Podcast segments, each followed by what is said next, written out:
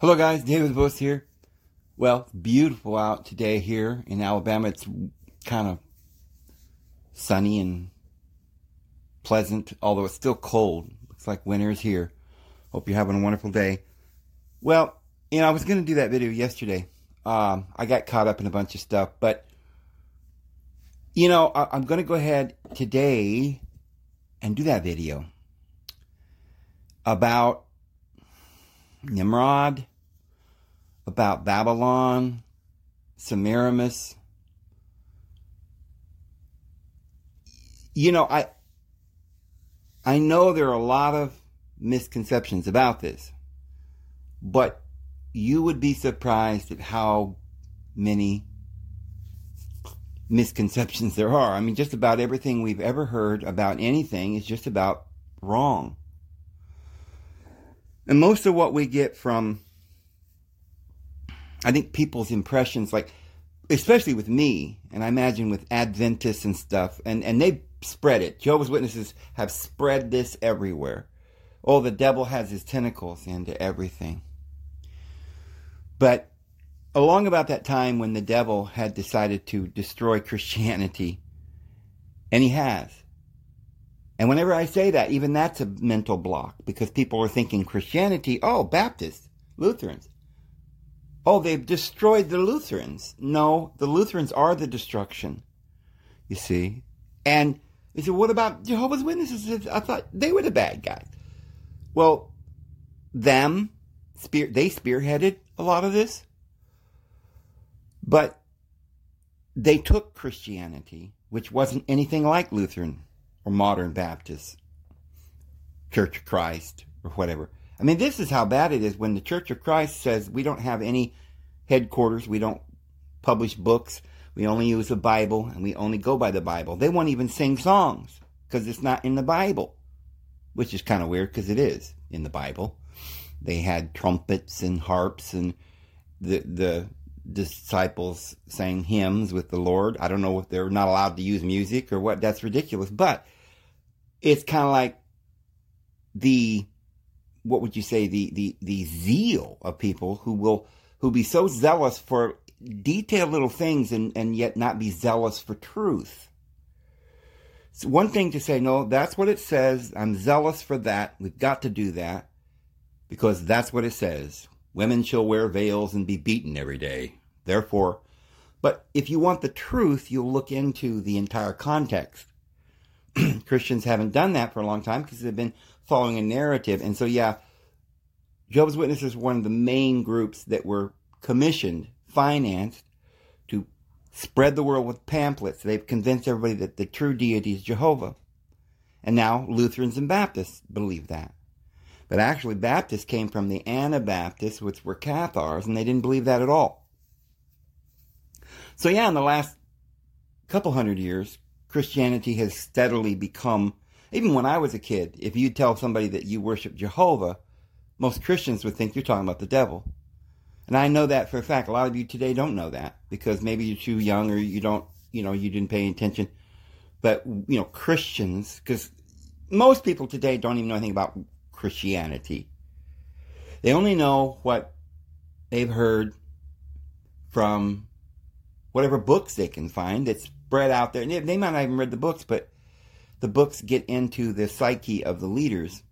So the people that are preaching today, these Christian organizations are teaching from what they have come to believe is true. So if the financiers are financing Jehovah's Witnesses and publishing tracts.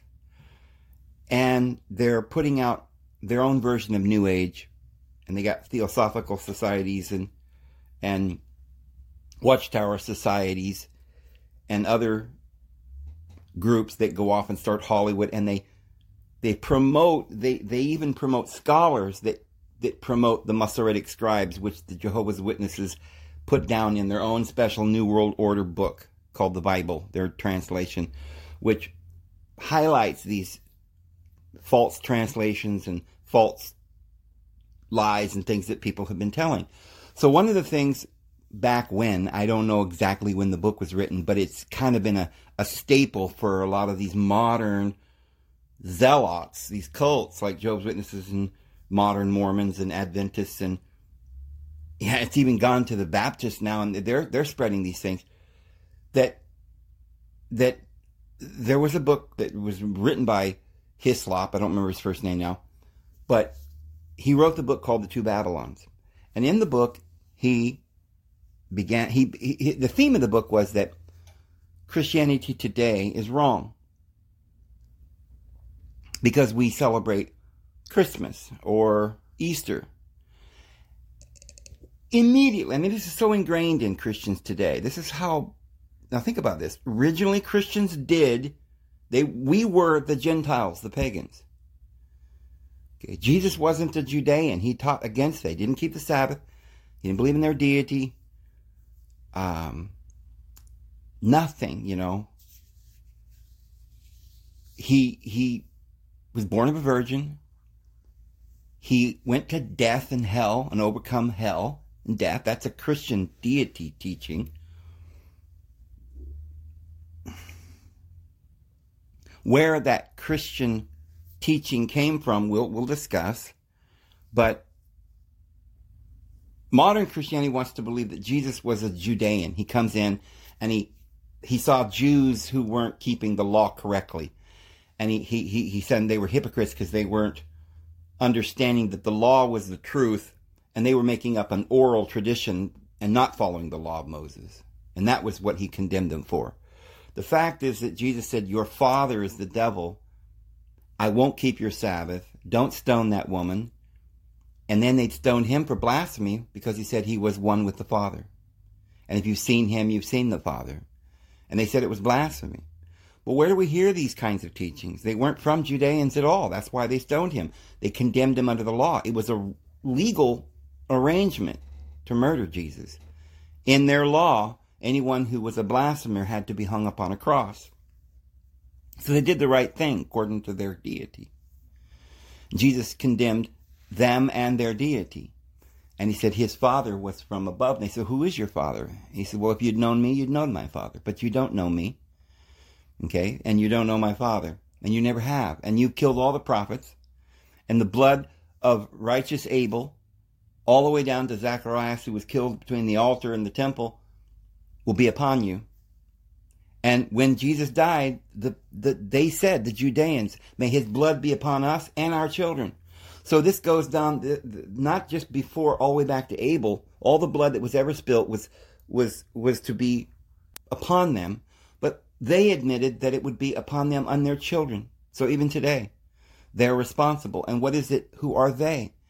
Well, they are the ones who follow the other side, the other teaching. So we have two teachings. One's the old and one's the new. The Old Testament, the New Testament. The old deity, the new deity. The war and vi- vi- genocide and love and turn the other cheek. Uh, hate, the deity of jealousy or hate. I am jealous, that is my name, where our Heavenly Father is love. There is no darkness in Him. You know, love is the complete opposite of hate.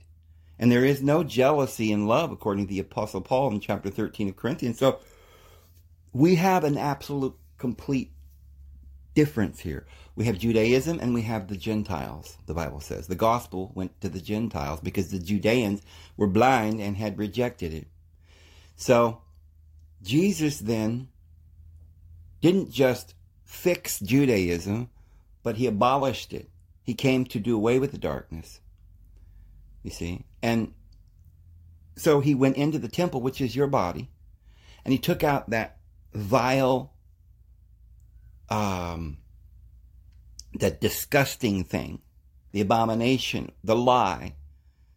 They killed animals and they bled them out and poured their blood and we're going to find out today what it really and truly means that we're saved in the blood of Jesus. I know it sounds so crazy because we've been lied to about so many things. But let me start here.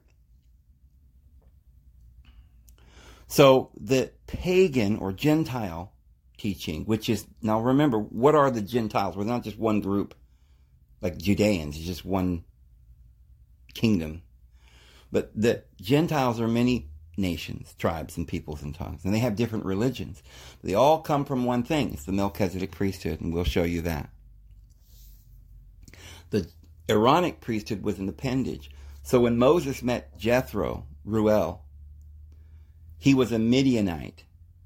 Okay, and they were from the east, from Keturah. So everybody's from Abraham. Everybody's from Abraham. All the religions. Abraham had many wives, and they ended up having many children, and they were, and so in the Bible it says Abraham would be a father of a multitude of nations, many, all the nations. And Paul says he's the father of faith.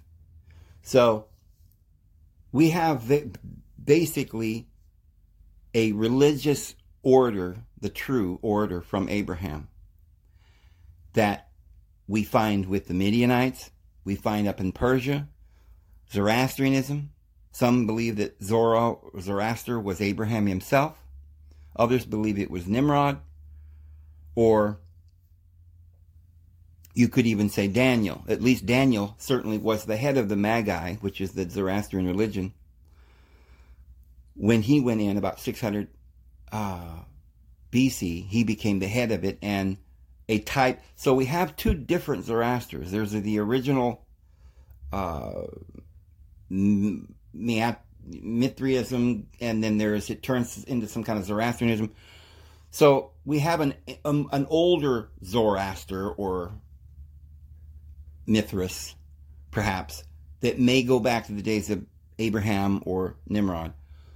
And this is where the confusion comes in. And we have another person that is considered Zoroaster in around 600 BC. That was probably Daniel. So there may actually be two of these individuals that that people confuse and and and uh, understand to be these Persian religion. They have the Vedas, and I believe that I'm going to do some research into the Vedas because actually I've never read the Vedas.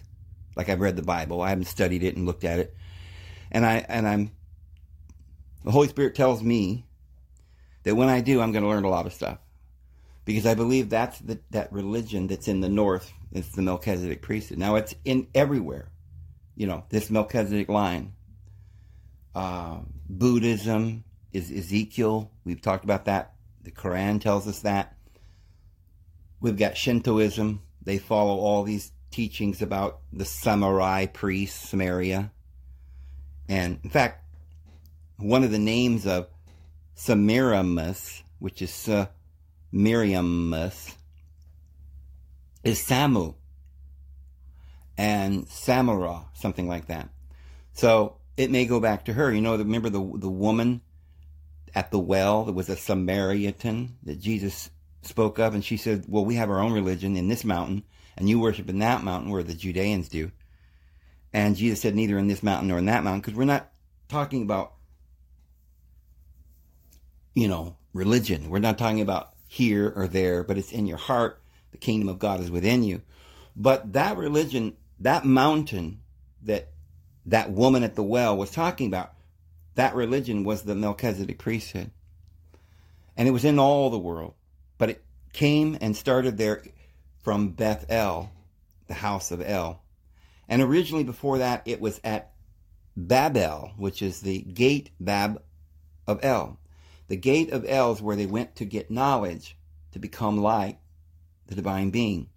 And at that location, this what what the Genesis chapter six calls a tower. They built a, a tower, and in the in the original Greek and Hebrew, well,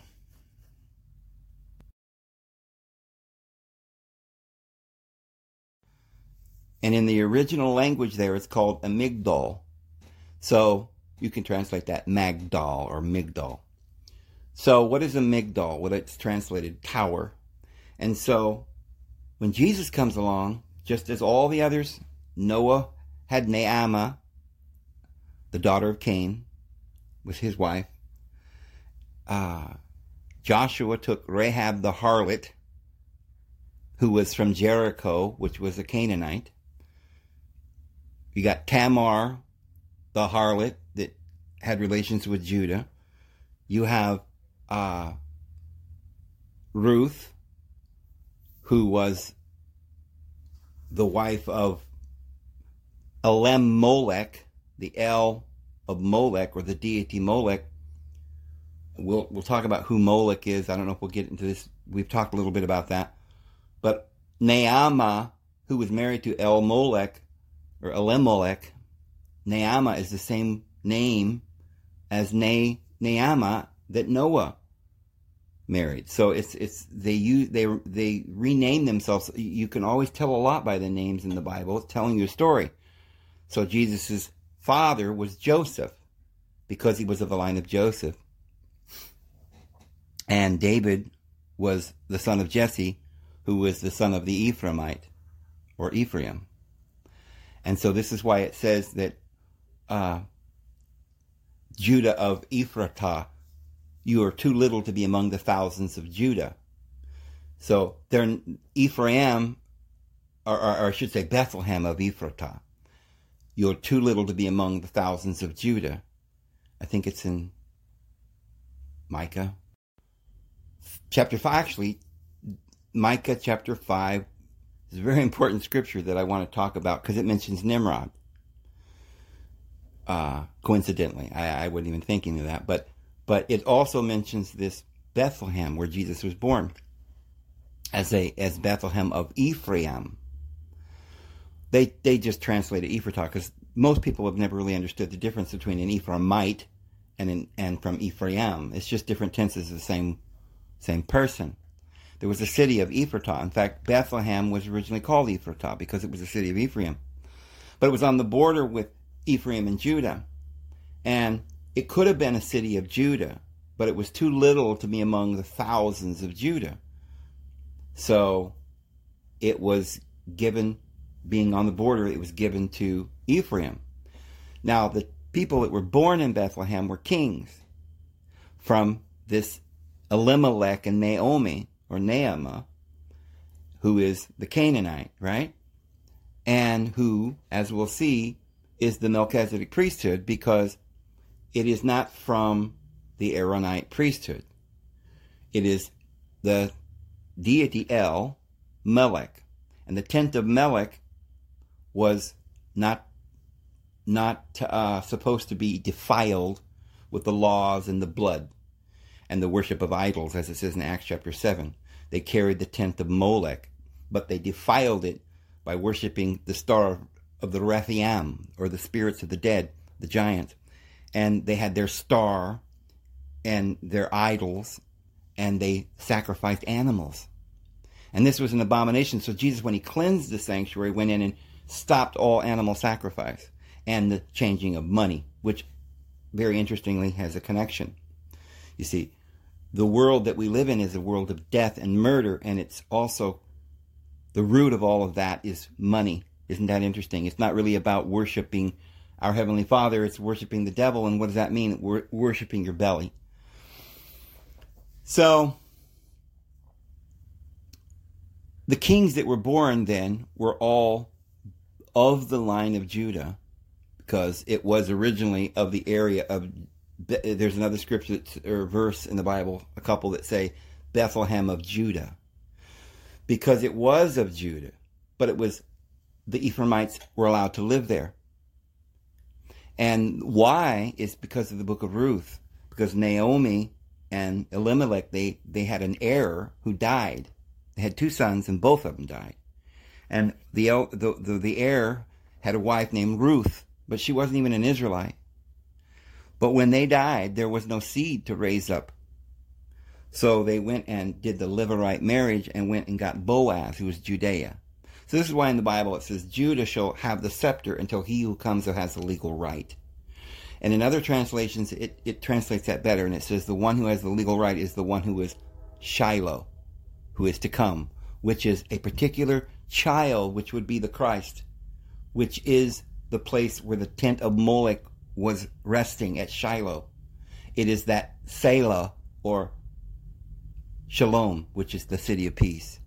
And we'll find that in the Septuagint, the correct version of the Bible, it mentions it as a child who produced Melchizedek. However,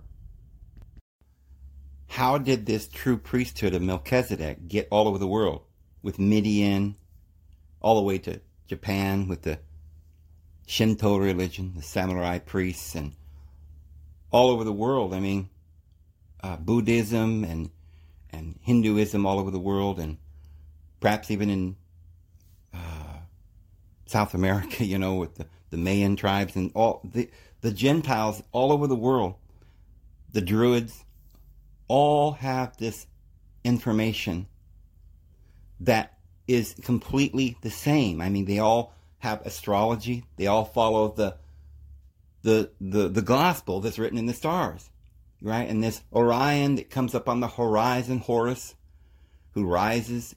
And today Christians are told that sun worship, that's idolatry.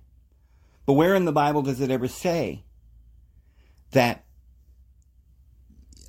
acknowledging astrology and the story that's written therein is idolatry. Certainly not. What is idolatry is making it anthropomorphic and saying, okay, now this great story is about some deity whose name is Jehovah, who's this bearded man who's angry and jealous. Now that's an anthropomorphic nature. That's something, you know, and, and, and breaking it down to these little angels, which they, you know, uh, probably have some planet where they're coming from. Like Job's Witnesses used to think that their deity lived on Alcyon. So Christianity's turned the story into this nativity scene. And they've taken everything literal and they've got history down to 6,000 years and Noah built an ark and saved all the, the earth by putting all the animals on the ark, which is ridiculous and completely insane because there are literally millions, I don't know, maybe there are billions of species on the earth now, I, admit a lot of them are in the water. They maybe wouldn't have to save them, but the birds couldn't fly around for what 40 days or 100 days without land. How long was it that, that the earth was covered with water? And even if there was one little mountaintop somewhere, two birds survived. What about all the swallows? You know, maybe one uh, raven survived or something, and a dove because he took him on the ark. But what about all the other species and the magpie and the star- starlet and and and what about all the li- various snakes and lizards and uh, raccoons and rabbits and deer, buffalo and all that? He couldn't have gotten these millions of kangaroos and various. First of all, if he lived in one area, how did he go to various places like Australia and get a kangaroo? If he was in a place where they didn't have kangaroos, or if he lived where they didn't have buffalo, how did he get a buffalo? And I know some people have gotten ways that they figured out how to do it. Maybe he only saved one of each of the families, and it's sort of a an evolutionary process that is not like they don't believe in evolution, right? Where everything come from a pollywog, you ridiculous man. But they do believe that there is one animal that is a four-footed thing that could have a wide variety. So perhaps bears and dogs and and polar bears and grizzly bears and all that's one family. So he didn't have to bring one grizzly and a polar bear and a brown bear and a dog. Maybe they're all related. What about pigs? They're kind of related like dogs. I mean, maybe just brought one animal like a pig that somehow had in its genes enough, you know, that, that, that they could produce all these different types of animals and just one kind of bird and one kind. No, because if what they're saying that Noah had the flood 4,000 years BC, that's about 6,000 years ago. Well, no, it would have been about 4,000 years from now that that supposedly happened. And all of these varieties of species and stuff like that could not have uh, the survival of the fittest and all that couldn't have happened in just 4,000 years. And we have fossils showing these animals that existed for millions of years, not just 6,000 years. So taking it literally is the anthropomorphic view. That is the apostasy. That is the idolatry, the Judean way. The nations never, ever, ever worshipped idols. Now, certainly there were individuals who began to worship idols. But who were they? Well, the Apostle Paul tells us in the book of Colossians. He says that the Judeans worshipped angels because it, the law of Moses was was the administration right? Put the world under an administration of law handed by the angels. If you read the story, you'll see where our Heavenly Father says, Because you wouldn't listen to me, I'm sending forth mine angel. My name is in him, the I am, but he is the lower I am. He's egotistical. He wants vengeance. He will not pardon your sins because you rejected me. So I, I asked you to follow me. Moses, who had the higher priesthood, who got it from Melchizedek, you know, Ruel, who, by the way, Moses married Ruel's daughter, a Miriam, and we're going to find out this Miriam is Mary, and it's the same as the Semiramis, who was with Nimrod. Well, how could that be? Christians don't understand any of this. Nimrod's a bad guy, right? We were the other day we were talking about Osiris, Isis, and and and Horus being Jesus and his father and mother. How could that be? That's paganism. This is what we're told from the story of Hislop, you know, and the two Babylons. All of Christianity believes now they've been converted. They believe now that their religion, the Gentile pagan religion, the nations all around the world, that astrology and all of this stuff, the magic, the magic practicing priest that Daniel was ahead of, all of that, Jesus, born of the Virgin, right? Died and went to hell and raised again, turned the water into wine like Dionysus, which is, some say, Osiris. But all of this is the pagan. Yeah, it's pagan. It's called pagan. That's a word. It means Gentile. We're the Gentiles. But the gospel went to the Gentiles. Why? Because the Judeans were worshiping Yahweh. Jesus said, "Your de- your devil's the your deity is the devil, and he's a liar and he's a murderer. He's killing you. What kind of a deity? You ask for bread and he gives you serpents. Oh my goodness, you people! He says, "Come unto me, bring the children unto me," and I'm going to show you exactly why he said that. Why he said, "Bring the children" specifically. Why he was talking about feeding them. Why he says, "Break my body. This is my body, and this is the bread. Oh, you're going to, when you find out the truth that the Judean, Judeo Christian religion has been hiding from you, this lower Aaronic priesthood, who is from their father, the devil, and wish to do the desires of their father, you will rejoice. So, this Hislop in the two Babylons, he is trying to show and prove that Christianity today is all pagan. Well, yay, thank you.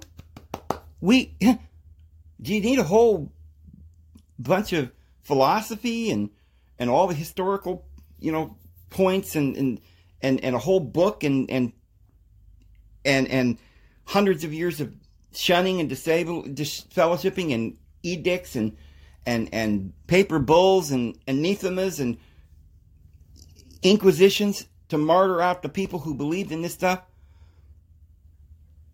Because it, you can just prove that it's pagan. So what? Pagan is what we are. That's what the whole New Testament's about. Judaism is blind. He says, when the Israel today, the Jews that he was talking to, the other ones were scattered. When they read the Bible, they read it with a veil on their face. Why? Because Moses saw being a Melchizedek priest, he saw the light. He saw the true deity upon Mount Horeb, Orb, the aura, the light. And he came down to give him the sacred pronouncement or the word. It wasn't commandments. He didn't bring down some commandments, some instructions. He only brought down the holy word, which is Jesus himself. The message of the, of the Father and his pure divine word. You see, Jesus brought that word. That was the word incarnate. When Moses tried to bring that, the, the, the great word, the pronouncements, the holy pronouncements, it says in Acts chapter 7, Amos chapter 5, that they rejected it. And they put some gold, right? They worshiped gold, put it in the fire, and it came out a calf, a bull. Oh, Baal. They worship Baal as a bull. And who is that? What's the son of Yahweh? Mm-hmm. The Antichrist. That's their the son of the, the, the, their their manifestation of their deity. It just came out of the fire. Why the fire? Because the fire is suffering and and and the, and the torture and the evil in this world and the darkness. And so this Yahweh came down on a mountain of fire and darkness and thick gloom. And the people said, "Oh, he's going to kill everybody!" Oh. And Moses says, "Oh Lord, Please don't kill everybody. What about your reputation? And Moses. But when, how did Moses get to this place where he's talking to this vile, evil Satan when he's up on Mount Horeb? Well, he brought the, the, the pronouncements down and the people could not look upon him, even to hear the pronouncements of the Heavenly Father. They said, Oh, it's too bright. You look, because Moses had been in the presence of the truth and he shone like the light. Well, did he really, or is it trying to tell us that he was, he had, he had these, the sacred pronouncements of love? It's so simple, right? It wasn't complicated and dark little hues and all these dark sayings and wickedness and, and hard to understand. It was just, I love you. I love you. And just love your neighbor. But the people said, Oh, I can't handle that. I'm angry. Within my being, I want justice. My neighbor stole something from me. I've got to kill him now. I have the right, an eye for an eye and a tooth for a tooth. This is what we will worship. They couldn't bear to look upon the truth, the love, the light. They weren't ready for it. So Moses had to veil himself. And who what was himself? The light. The light that was he absorbed just by being in the presence of the truth. And when he came to explain this wonderful truth, they couldn't bear it. So he had to veil it. And he gave them what we have today, which is language, the spell that you're under. They spell it. Commandments and instructions and, and curses from this deity who said his name was jealous because they wouldn't accept that horrible truth. So he went up Mount Sinai, which means shin, in Hebrew means the, the moon. And it was a lesser light. It wasn't darkness, okay? It caused some order.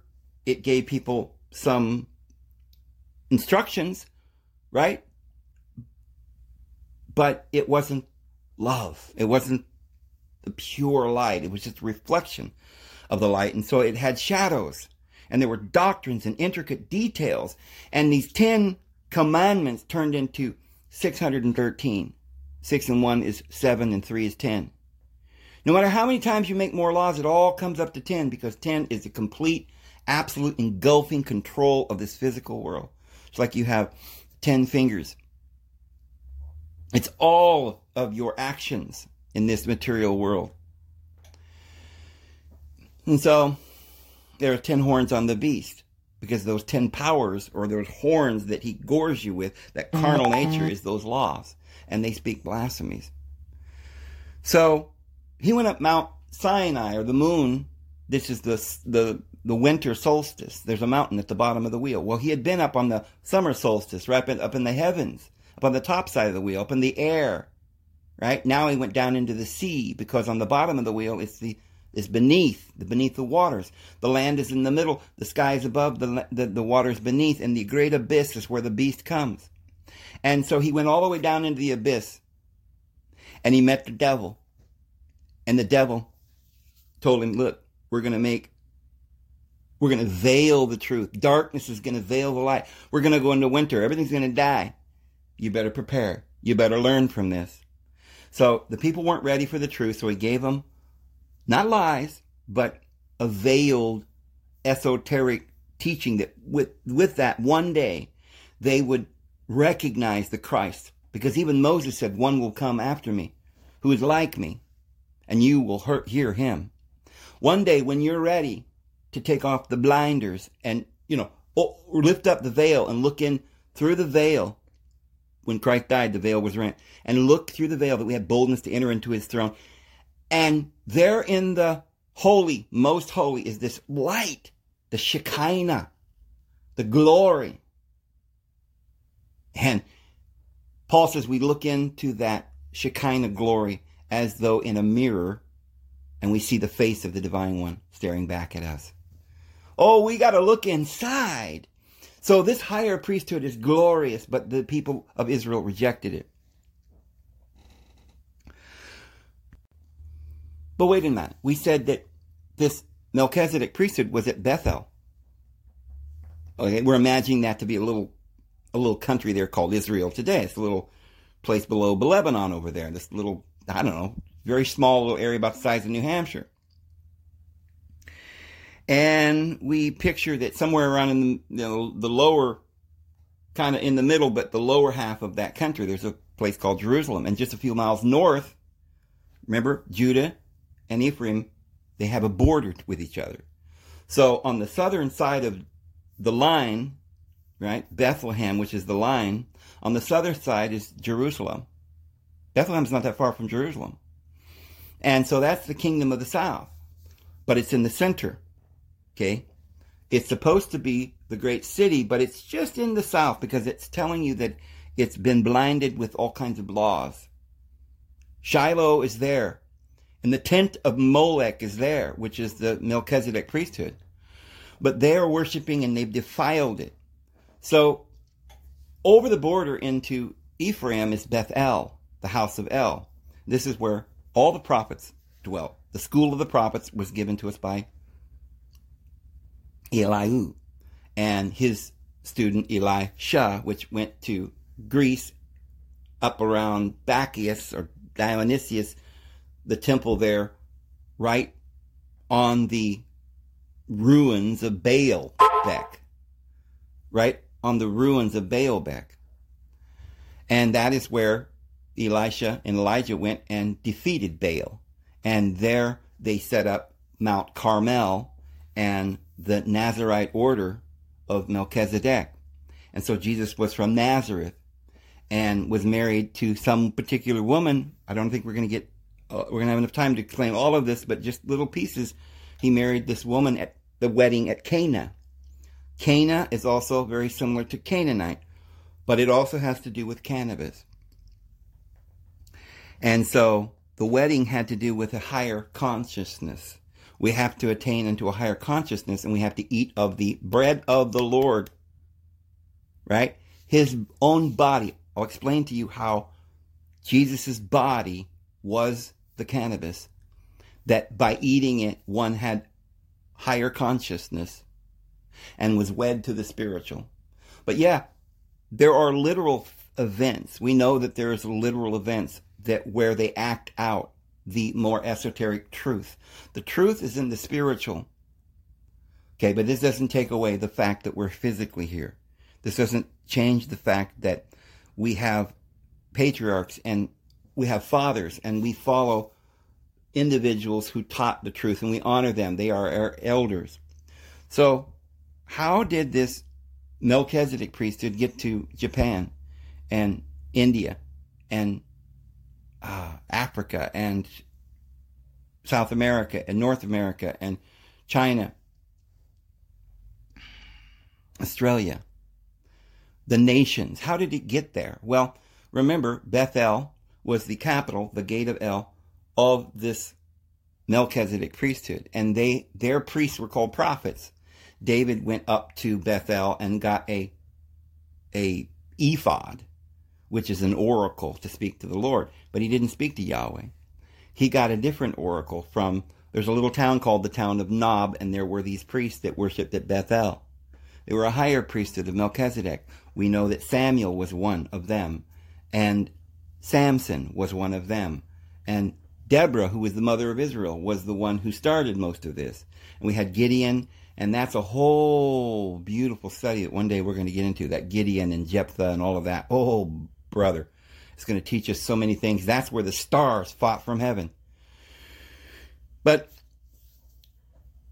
how did this great priesthood of Bethel get all the way around the world? Well, for one, that wasn't the only place that the priesthood went. Remember, the priests went from Shem all around the world. One of Shem's son, sons was Asher, and that is where we get the word Osiris, and we'll tell you about that in a minute. And so Osiris was, or Asher, was a time was right around the time of Nimrod. In fact, the Bible tells us that Nimrod built Assyria or Asher, but there's a twist to that.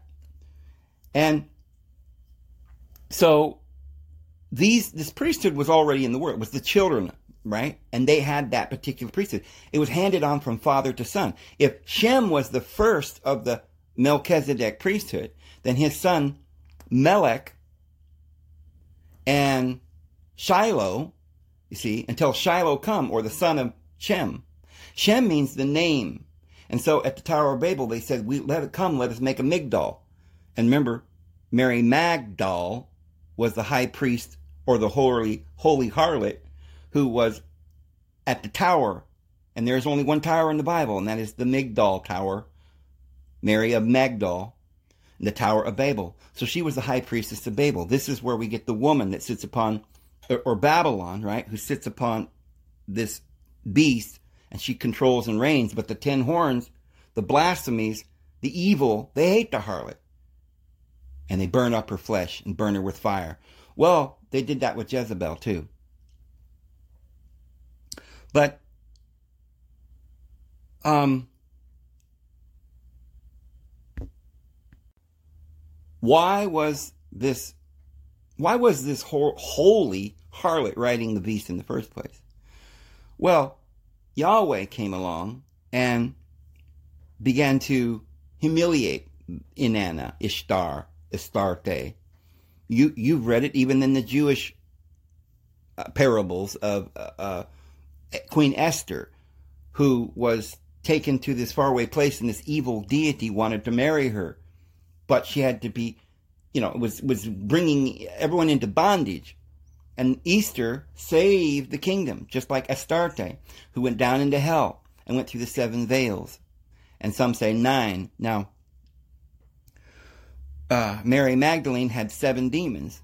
Okay, this is the same same story. She went to hell. That's where she got the demons, and Jesus had to go down there and rescue her. This is the same story of Inanna and Ishtar, and it's the same story of Semiramis, as well as Isis and Aphrodite and all of these others.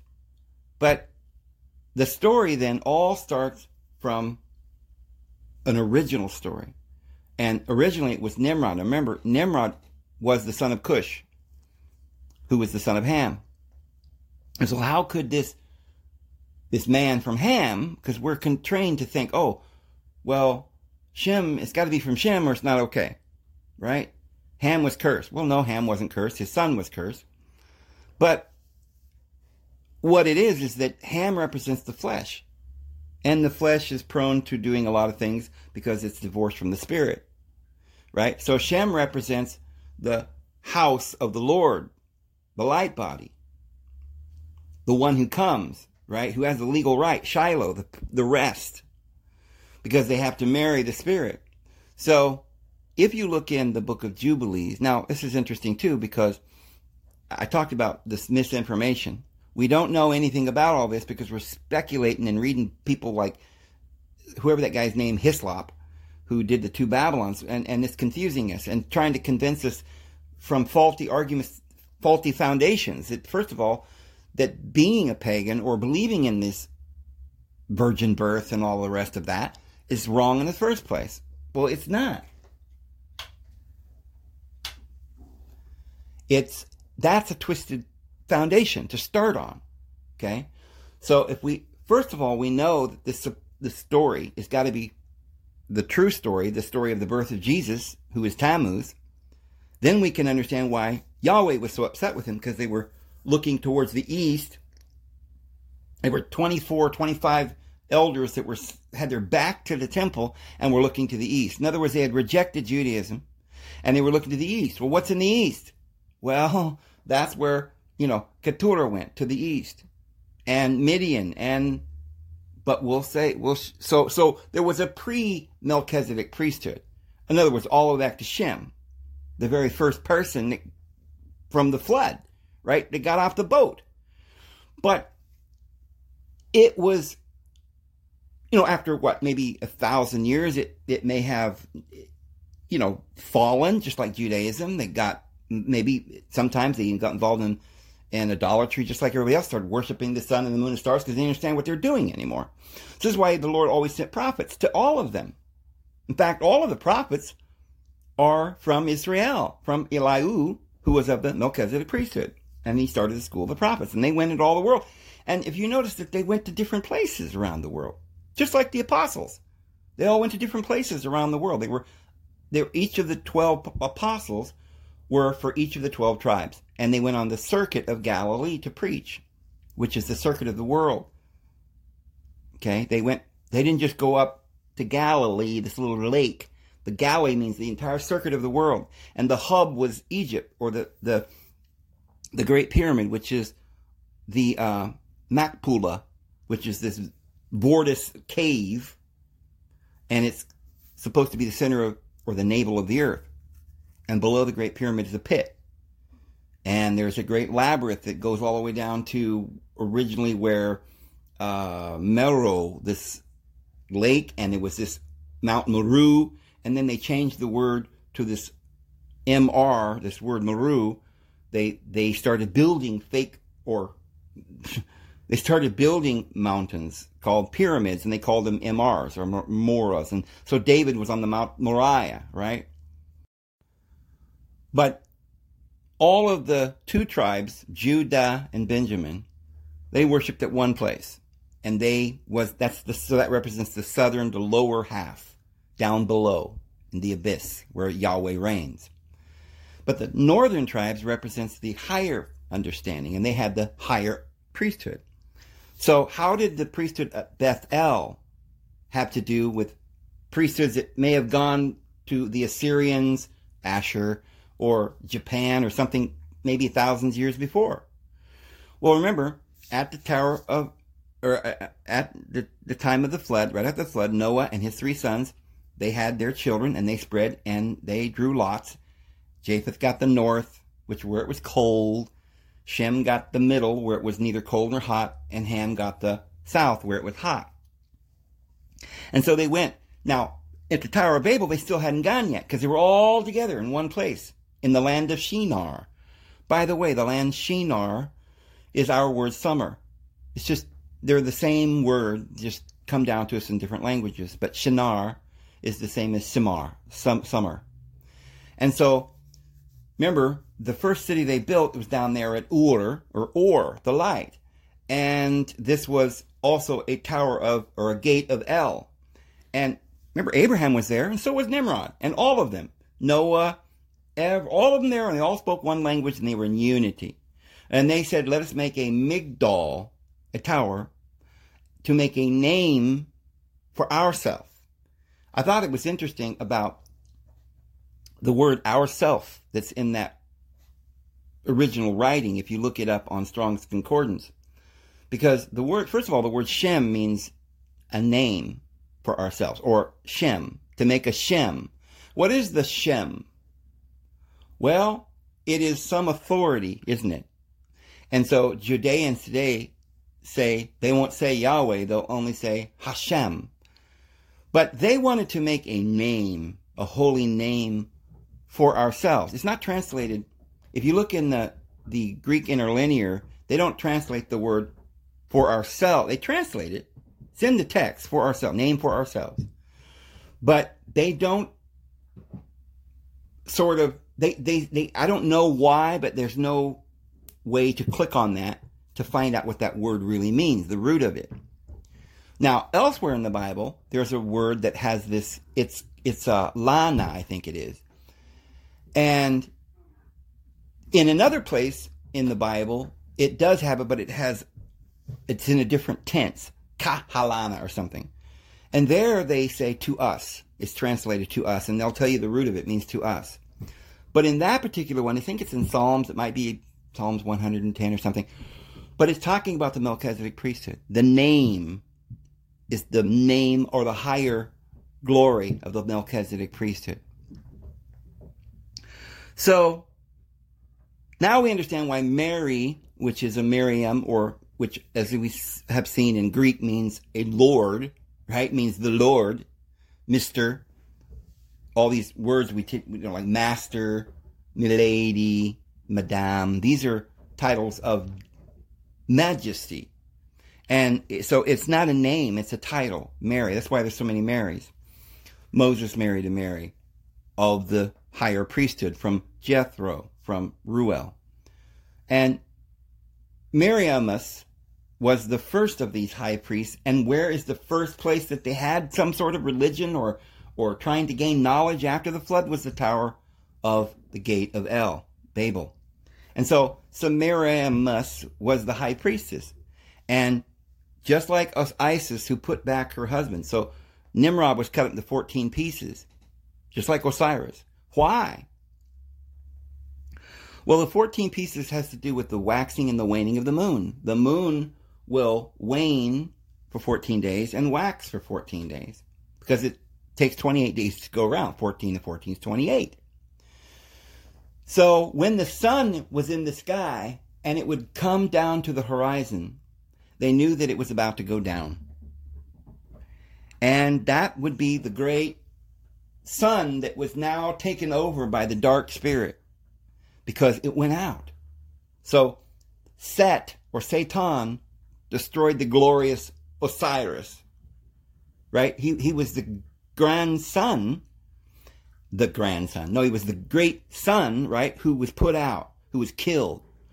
And then they noticed that the moon went from a full moon and it started waxing for 14 days. This is what the set or the darkness or the also called typhoon or the storm, right? The dark clouds, the, the gloom of Yahweh. He came in and started cutting and beating this sun, our salvation that gives light and gives us food, bread, which is what we're going to talk about here in a minute. It was the cycles of rebirth. So they noticed that the sun had this, by the time, you know, it, had these, it got smaller and smaller, the crescent.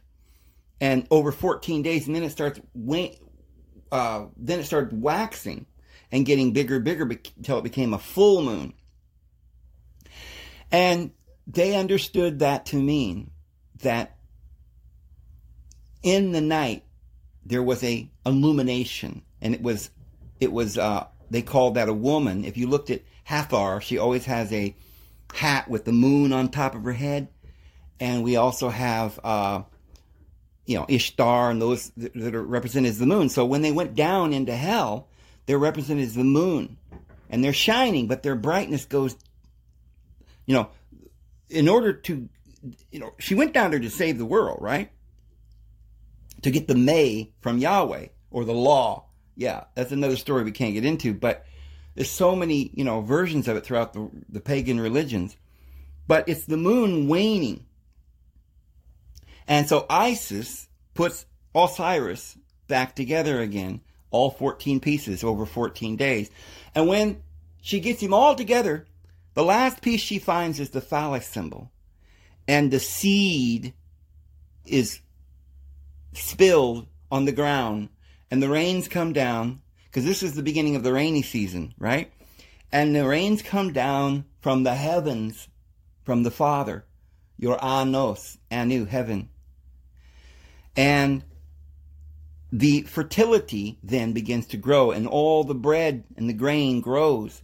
And in Egypt, they beloved the, their, their bread, you see, and their wine. And so the wine and the bread then was harvested and they rejoiced. And so Jesus said, This is my body, break ye, for my body was broken for thee. So Jesus then, as the sun, when he went down, you couldn't see a sun no more because it was dark. So here he was in the body of in the unity with his wife. They were down in hell, and she began to lose over 14 days. She began to, to die. And the body then of, of Osiris was the moon, because he was a moon deity and a sun deity, because he was the moon and then he was the sun. But when he was the moon, he was being chopped up. In the darkness, he was being broken for you. Why? Because as he is broken, our mother puts him back together again and the sun rises as Horus on the hor rising, and sets on the other end as Set or Satan, who kills the sun. So this was a story about rebirth and about the rebirth that happens in all of us. Because remember, Osiris had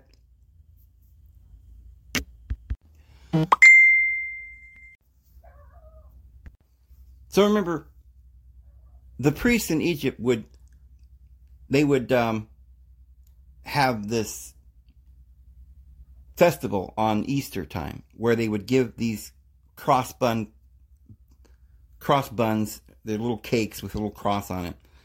And they would take it and they would eat it and they say, Take, this is my body, the body of Osiris. And he was also called uh, Samaria, and he was also called Serapis Christ. And they would eat the wafer and they would break it. Now, there are different ceremonies. There are statements in Egyptian writings that says that they would break it into 14 pieces, which is how many times or 14 days that the moon is broken down until you can't see it anymore. And it dies. And remember, Ishtar or Inanna, when she went down to the bottom and lost all seven of her her veils and was naked, they hung her on a on a hook at the very bottom of the wheel. So this death and resurrection isn't just Jesus, but it, it has to do also with the Holy Mother. And so this is why in the Bible we have Jesus and Mary Magdala, who was the priestess of the Tower of Babel. And as Noah married Naamah, who was this daughter of Cain, the lower nature has to be wedded in a union with the Spirit. So Jesus went down there and died with her to bring her out. And they came out and conquered together because it was by the valiant, uh, because it was because of the the heroic and courageous actions of the Holy Mother that we have salvation. Because you see, when uh, Satan came and killed Jesus, it was Mary Magdalene that was at the tomb with the spices and the embalming, and she anointed her husband for death. And this and and this anointing represents the Holy Spirit, which is the third member of the divine Trinity. And so Jesus was one with his Father. He was the divine image and one with his Father. And Mary Magdalene was the manifestation of the Holy Spirit. And they together, the Holy Spirit and the anointing upon Osiris, they they pulled off the resurrection. So what they did was determined. But the Egyptians have stories where they would break the bread into 72 pieces. I think there is another one where they do it for 42. But these, of course, are numbers of astrology. There are 72 completely of these decans that reign in the houses. But this is why Jesus chose 12 and 72 also. But ultimately, this is all of the body of of the divine being. And it isn't just one person. Jesus is the head. We are the members, and the toe cannot the head cannot say unto the toe, I have no need of thee. So even if you're just a little toe, you're part of the body. And how many are there? Well, there's 144,000 that stand on Mount Zion. And they have their white robes and they are married. They are virgins. They're, it's the marriage of the Lamb. So, this great wedding is the uniting of the spirit and the flesh in the one body. And therefore, the Mother Earth saves the Christ who goes down as the moon. And so she's considered Mother Earth. And so Mother Earth gives birth like a virgin to this child who then is destroyed by the darkness and goes down in winter, but through its divine providence and through the help of our Mother in heaven, this Holy Spirit, and this union, they come back and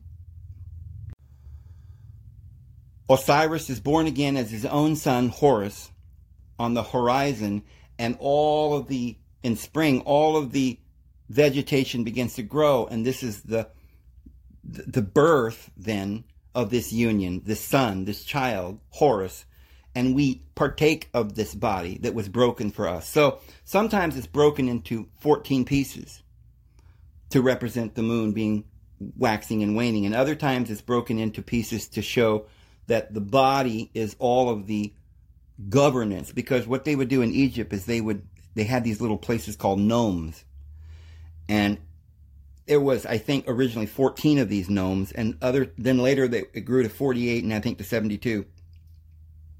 And it's the nome or the name or the shem or the priesthood, and this is where they would eat and partake of the body and blood, which is the the the the bread and the wine of earth that we might be nurtured, a vegetarian diet provided by the Lord. We don't need meat at all. So going back then to Nimrod, and it looks like we're already over an hour, but uh, I have to try and finish this up because the whole story was to be about Nimrod. There is no story in the Bible that says Nimrod did all of these things. It doesn't mention Semiramis, but we do have from uh, extra biblical sources, we understand that there was uh, always known to be a that that it was known that though may, maybe sometimes by different names, we know that Nimrod was married to Semiramis, and Semiramis had a child named Tammuz. And so in some places he's called Dumuzi. And, and by the way, the word Tammuz and Dumuzi means the good shepherd. And he is the one who stands before the divine father, and he will be your advocate and let you in, whereas the devil is your adversary and tries to keep you out. But Tammuz then was the one that they were weeping for because they loved him. And there's also places in the Bible where it says the Israelites are saying, Did we not have it much better when we worshiped Astarte? But now that we're worshiping Yahweh in the darkness, we're we're dying, and he's vengeful and wrathful, and he's killing us all. Let's go back to Astarte. Well, what happened was the children of Israel in the northern part, the 10 tribes, the lost 10 tribes, they were called the lost tribes because uh, Syria or Asher came and took them and planted them in a place called Nineveh. Nineveh is one of the cities that Nimrod was supposed to have built. Well, in their teachings or in their histories, they call it Ninus. Well, Nina sometimes ends are M's, so Nima. And Ninus built Nineveh, and that's why it takes upon his name. And his wife was Semiramis. And we know it's an interesting story because Semiramis was originally married to, according to the Assyrians, Oannes. Well, guess what? Oannes is the fish, right?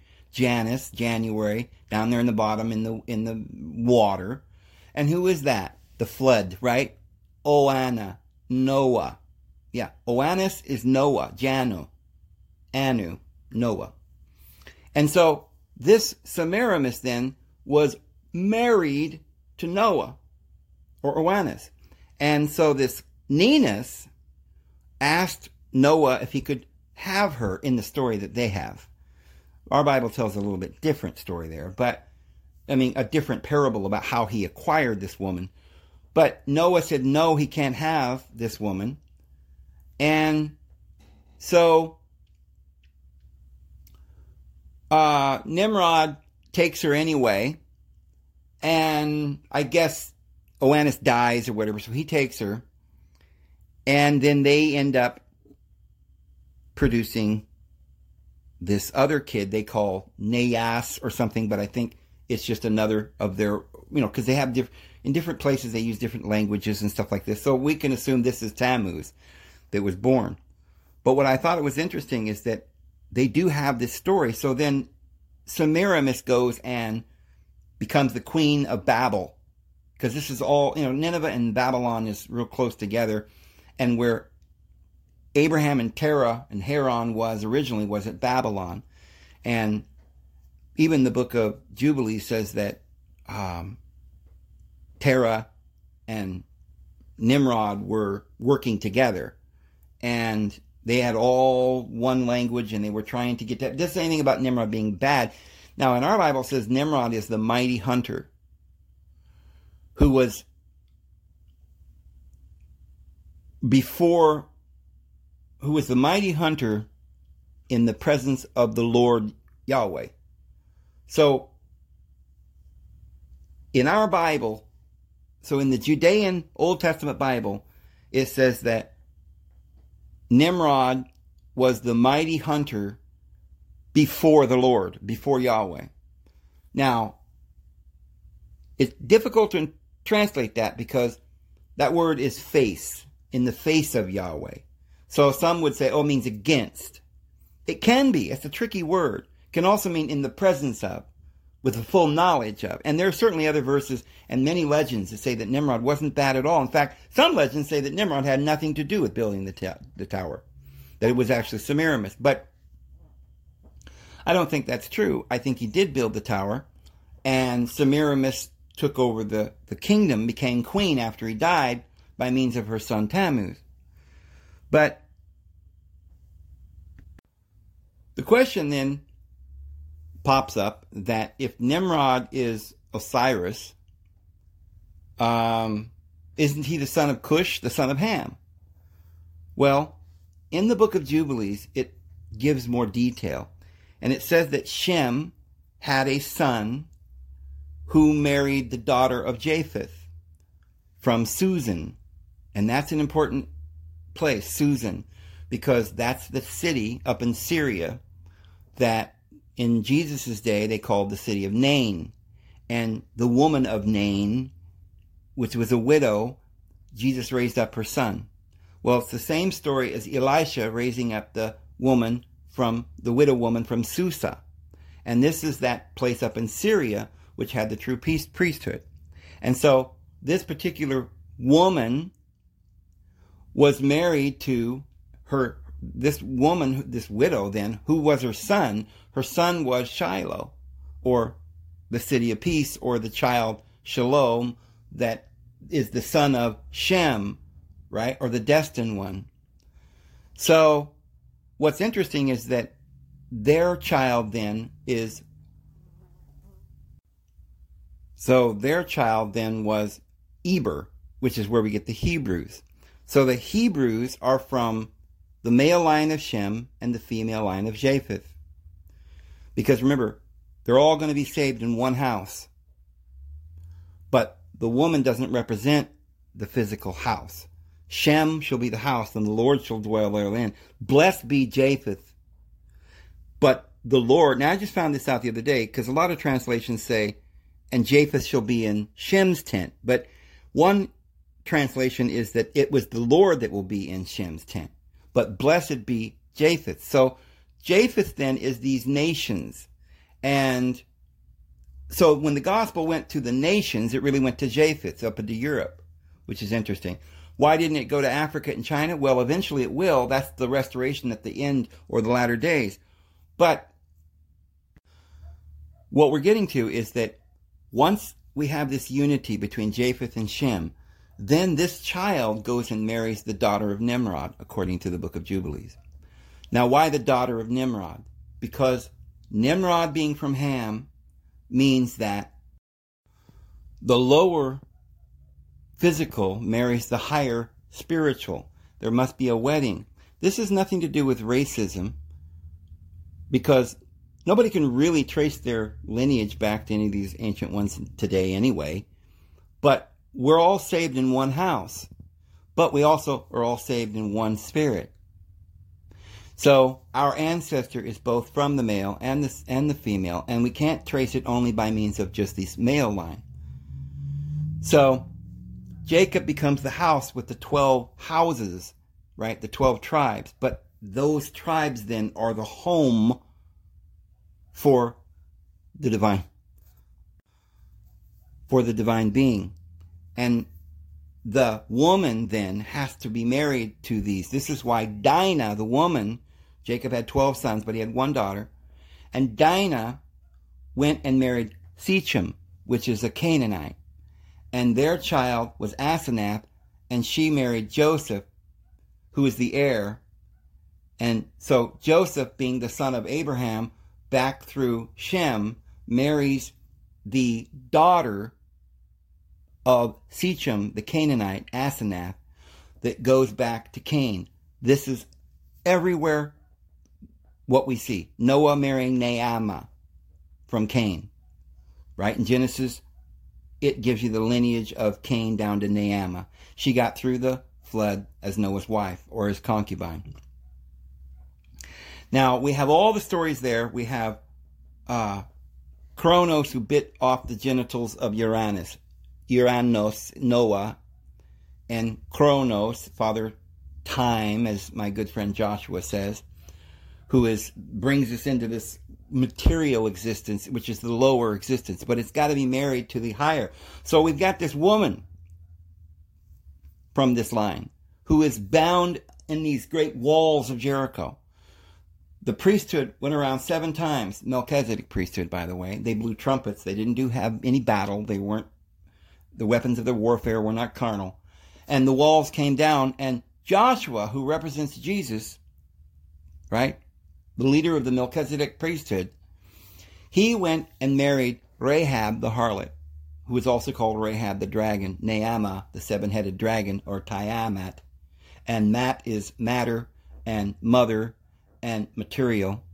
And T is like Ki and Gi.